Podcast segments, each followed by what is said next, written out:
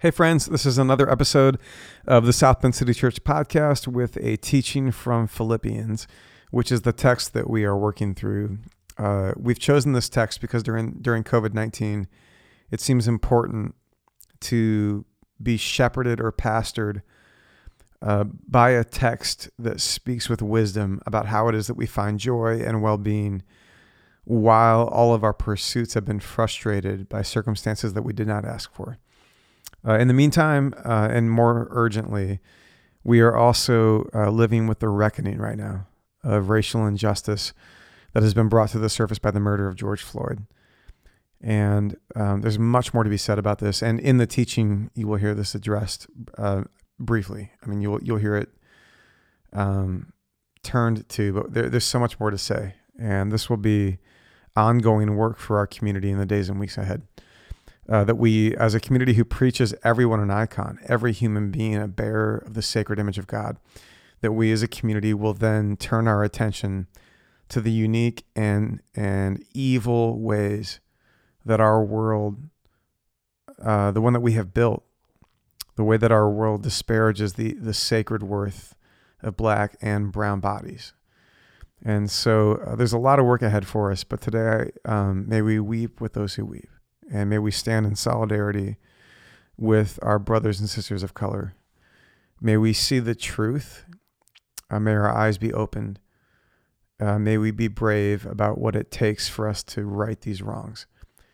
And um, may we follow Jesus into the grace and peace that he calls us to, which is not cheap or easy, uh, but it is good and beautiful if we will follow him into it. Uh, so, um, so here's the teaching. Uh, this is the second week that we've been able to offer video teaching as well. So you can listen. However, if you'd rather watch, uh, grab the link in the episode notes, and that will take you to the video version of this same teaching so that you can do that. Um, as always, you can find us on social media live Sunday morning, 9:30 a.m. Instagram, 10 a.m. Facebook Live, and uh, this particular Sunday we'll be using that space especially to talk for a moment um, about what it means for us to be a church that actually lives for everyone an icon when some of the living, breathing icons around us have lost their breath because of the violence and injustice that has been committed against them. Uh, I love you, friends. Um, I hope this teaching serves you really well, and uh, we'll see you soon. Grace and peace. Cyrus Habib is the lieutenant governor of the state of Washington. And he's made news for a while, really, because he's an impressive person. He's 38 years old, he's lieutenant governor. He's the son of immigrants, he's a Rhodes Scholar. Uh, he's blind due to childhood cancer that he survived more than once. Um, people talk about him a little bit the way they've spoken of our former mayor in South Bend, Pete Buttigieg. Just a political rock star who seems to have lots of talent and lots ahead of him in terms of potential. But the reason he's in the news right now is he's made an announcement, and what he's told the world is that he's leaving political life behind and he's doing that so he can enter religious life. And I mean that in a formal sense. He's actually going to become a Jesuit. Now, a lot of people have been writing about this and curious about this.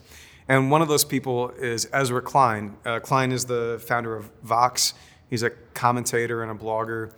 And Klein had Habib on his podcast this past week. And it's really interesting conversation. You should listen to it, it's fascinating.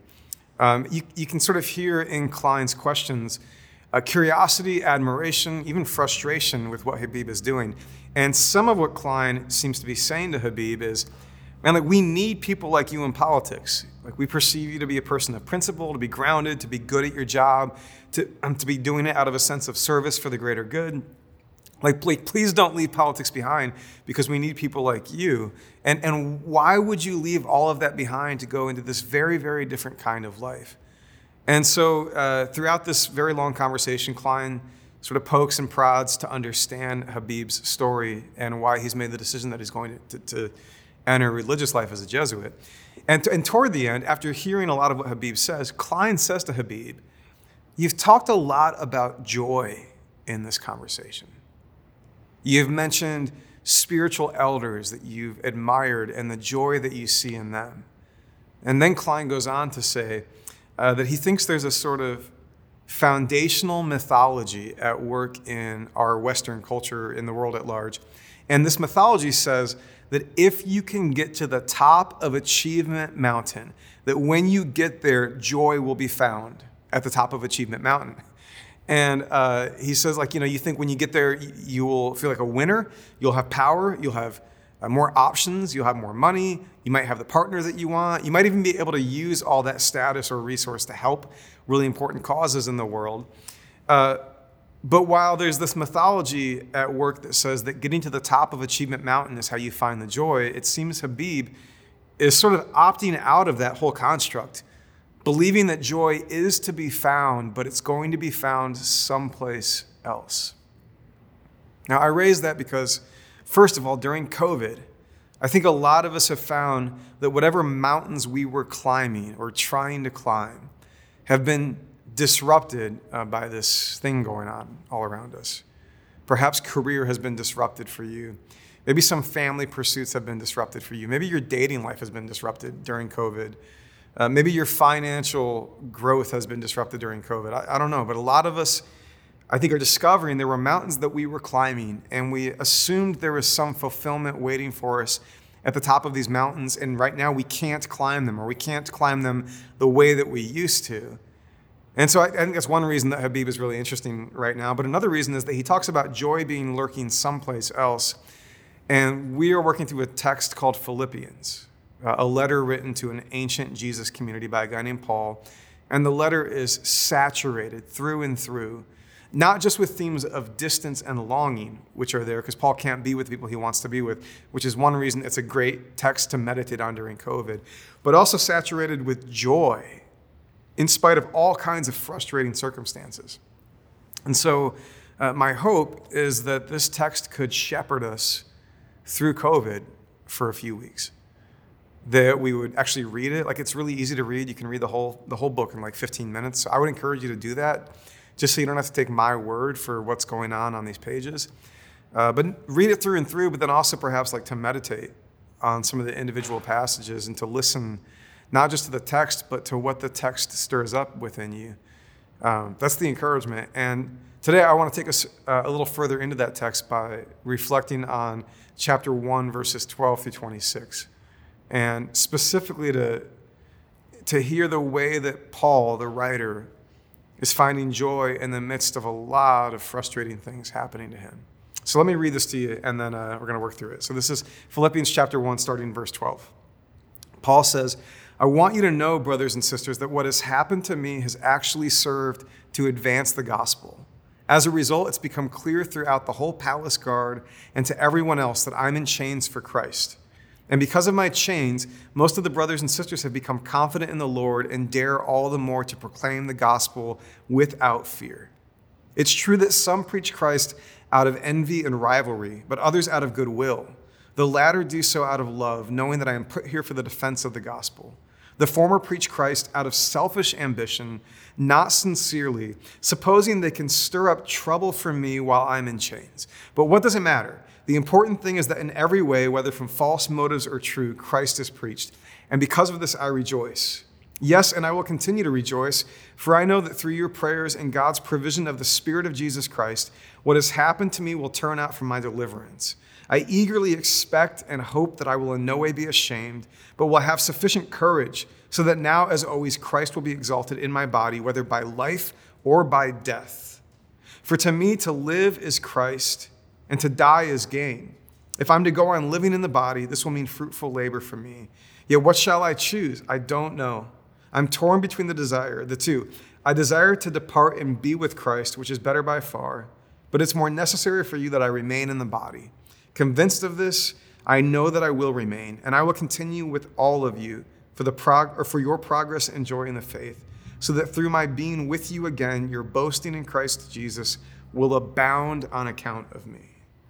Now, there's a lot going on there, but let me just draw your attention to the circumstances that Paul is naming. So, at the very beginning, he talks about what has happened to him. And what he's referring to there is the fact that he's been imprisoned. So, we don't know where he's in prison. It's not clear from the text or from history that we have. But it is clear that Paul is somewhere in the Roman Empire, far from home and far from the people that he loves, probably in a provincial capital because the Greek used for where he is uh, suggests that he's perhaps being held in the household of a provincial governor by the Roman guard. So he's in prison. He's had his freedom taken away from him. Uh, more on this in a moment, but it seems that this happens because the work that he is doing is proving so disruptive to the order that the Romans are trying to maintain in all these provinces. But anyway, uh, he's imprisoned, which is a, surely a, a, scary, demoralizing thing. But that's not the only thing going on. Uh, he also talks about rival preachers. It seems that there are other people who are proclaiming a, a similar or the same message in the ancient world, perhaps even to some of these churches, but they're doing it out of rivalry with Paul. Like things are getting competitive among the preachers. Now, I don't know if that's hard for you to imagine, if that seems like something that would have only happened a long time ago. Let me just tell you, it's very, very realistic. Uh, I've probably like struggled with competitive feelings with other preachers myself, and I know that I've been on the receiving end of some of that rivalry, and it's super weird, right? Uh, when a pastor or a leader or another community views you or your work or your community as competitive or a threat, and so even though perhaps on the surface the preaching looks good, the work looks good, you know, like you got receipts and you know that behind the scenes there is an agenda there, almost to try to take you out. Uh, this is like taking friendly fire while you're in the fight. And uh, friendly fire can bring a particular kind of feeling of betrayal. It can have a particular capacity to demoralize you, just to punch you in the gut. And Paul sees that there are rival preachers out there, and he knows that the reason they are preaching is while he's tucked away in jail, they see a chance to get a leg up on him. That's not the only circumstance he names, though. Uh, he talks about life and death. And it's clear in this letter and elsewhere in Paul's writing that because of these imprisonments, where the power of the Romans is coming against him and they see him as a threat, they, they, like he's aware that execution might be waiting for him. Now, I don't know about you, I know that most days of my life, uh, death feels like a sort of distant prospect. I don't, I don't think I'm unaware that I'm going to die, and I don't know when it will happen. But I know that I most days don't uh, wake up or go to sleep thinking about the imminent possibility of the end of my life. But it seems that, that Paul is waking up, going to bed, and living the hours of his day very painfully aware that at any moment his story on earth could end. Now, those circumstances, imprisonment, friendly fire from rival preachers, and, and the imminent possibility of his own execution, like I don't know what that would do to you, but I know what it would do to me. I think it would drag down my spirits pretty profoundly. And yet, Paul seems to have this sincere ability to relativize all of that stuff. It seems that his own sense of well being or joy has very little to do with those circumstances, except the extent to which, even in those circumstances, he sees the, th- the things that he believes in and values being furthered, being moved ahead. Uh, he reminds me of, of, a book that came out a little while ago that uh, sold a bunch of copies. It's called uh, The Subtle Art of Not Giving a, and then he, the author uses a word I can't use here. So we'll say The Subtle Art of Not Giving a Darn by a guy named Mark Manson. And it's a sort of counterintuitive self help book where basically Manson says, like, hey, not all of us are going to make it to the top of Achievement Mountain. Not all of us are going to be winners, depending on how you determine what a winner is. Sometimes life is going to give us lemons, and the real secret to well being and flourishing is knowing how to not care about the things that don't matter and instead choosing to only pay attention to the few things that really do. And Paul seems to not care about these things that I think they would matter to me, but they don't seem to matter to him. But he does care about some other things, and he names them again and again and again. And it seems that his relationship with these things is where his joy comes from. And the two things in particular that he names are gospel and Christ. He, he says it all over this letter and in the text that I just read to you. Like, hey, this stuff doesn't matter. If anything, it's good because the gospel is going forward. Or this stuff doesn't matter as long as Christ is preached, or as long as we participate in Christ together, or as long as I can come and be with you eventually and share the experience of Christ with you. So, gospel and Christ seem to be the things uh, where, where Paul's naming what, where joy comes from for him, as opposed to it coming from the circumstances that might get a lot of us down. Now, we started working on the word gospel last week, and I want to continue to try to open that up a little bit. Uh, because gospel can be one of those words that like, Christians talk about a lot, or you read it in the Bible a lot. But we, we don't always do the work of asking ourselves does that word mean what we think it means? Are we using it uh, in a way that makes sense of how the scriptures are using it, right? So last week we kind of began to open that, and I, I mentioned that if you're going to ask what does the gospel mean, you might start by turning to the gospel according to Matthew and the gospel according to Mark and the gospel according to Luke and the gospel according to John. And these are, of course, the stories of the life and the death and the resurrection of Jesus. And they treat Jesus' life and death and resurrection as gospel, as good news. And uh, they showed Jesus preaching good news. Like Matthew 4 says that Jesus was preaching the gospel. But then it goes on to say the gospel he preached was the good news of the kingdom of heaven or what's translated in other gospels as the kingdom of God. Like it seems that Jesus is going around saying God is rampantly available. And, and, though you might have decided some people are in and some are out, or you might be in or you might be out, I'm here to say that God is rampantly available, that God's goodness is rampantly available, that God's beauty is rampantly available, that the truth of God is rampantly available. And it, it's especially lurking in the corners that we might assume you can't find it in.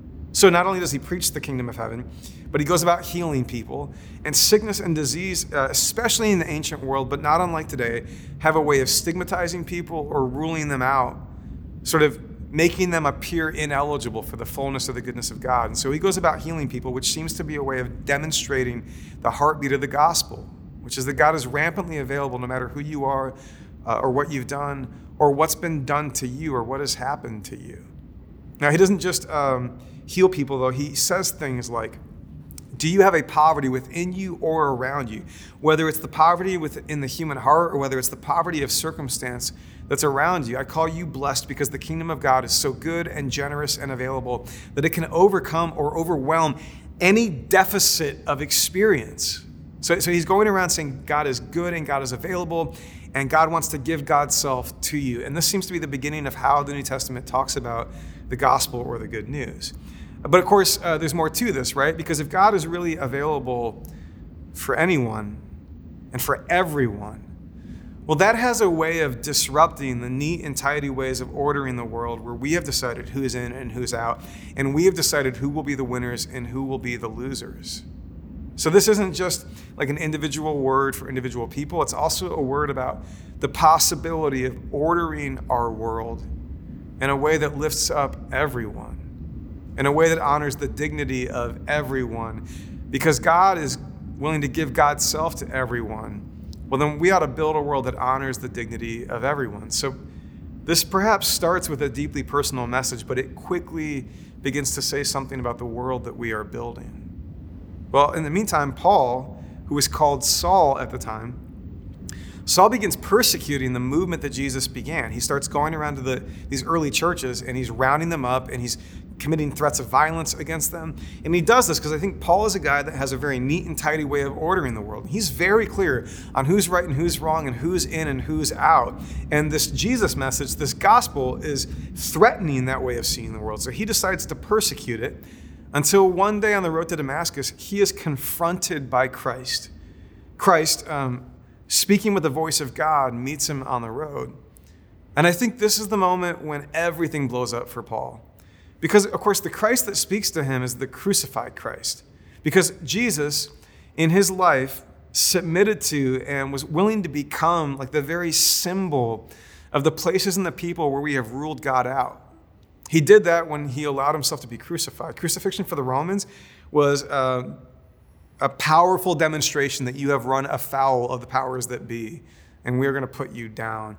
But for the Jewish people, crucifixion brought with it a sense of curse because they have in their scriptures uh, an assessment that a man who hangs on a tree, and this became interpreted as a man who hangs on a cross, is cursed of God, which is to say that God has abandoned that place or that person. So this Jesus has become the very location, the very stigma of a place where God has abandoned everything, only to be resurrected, which is about as powerful a demonstration as you can get that God is with this person. So Jesus becomes the paradox of, of curse and Christ, of curse and anointed one, of the absence of God and the presence of God. And then that paradox meets Paul on the road to Damascus.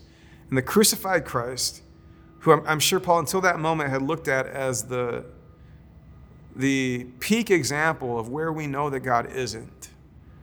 And, and that voice speaks with the voice of God self and says, Why are you persecuting me? And it seems that in that moment, all of Paul's categories get blown up.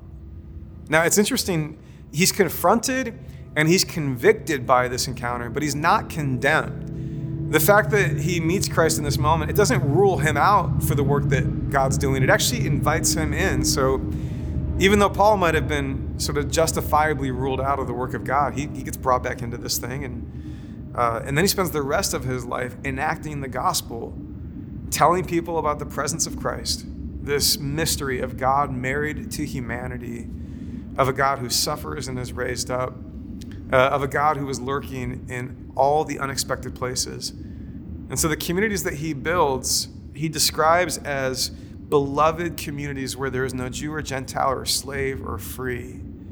Uh, he, he is putting the world back together over and against all the ways that we had divided it. And this perhaps is why he's in jail right now. Because the Romans have a neat and tidily ordered empire, and he is blowing it up. And Paul seems to discover that a life rooted in this message, in this reality, in this work of God who is rampantly available, and who is calling us out of our different corners of identity into a shared belonging. Like, like this message is so good, and to be a part of its work in the world is so joyful that imprisonment, not a big deal. Unless we could use the imprisonment to further the, message.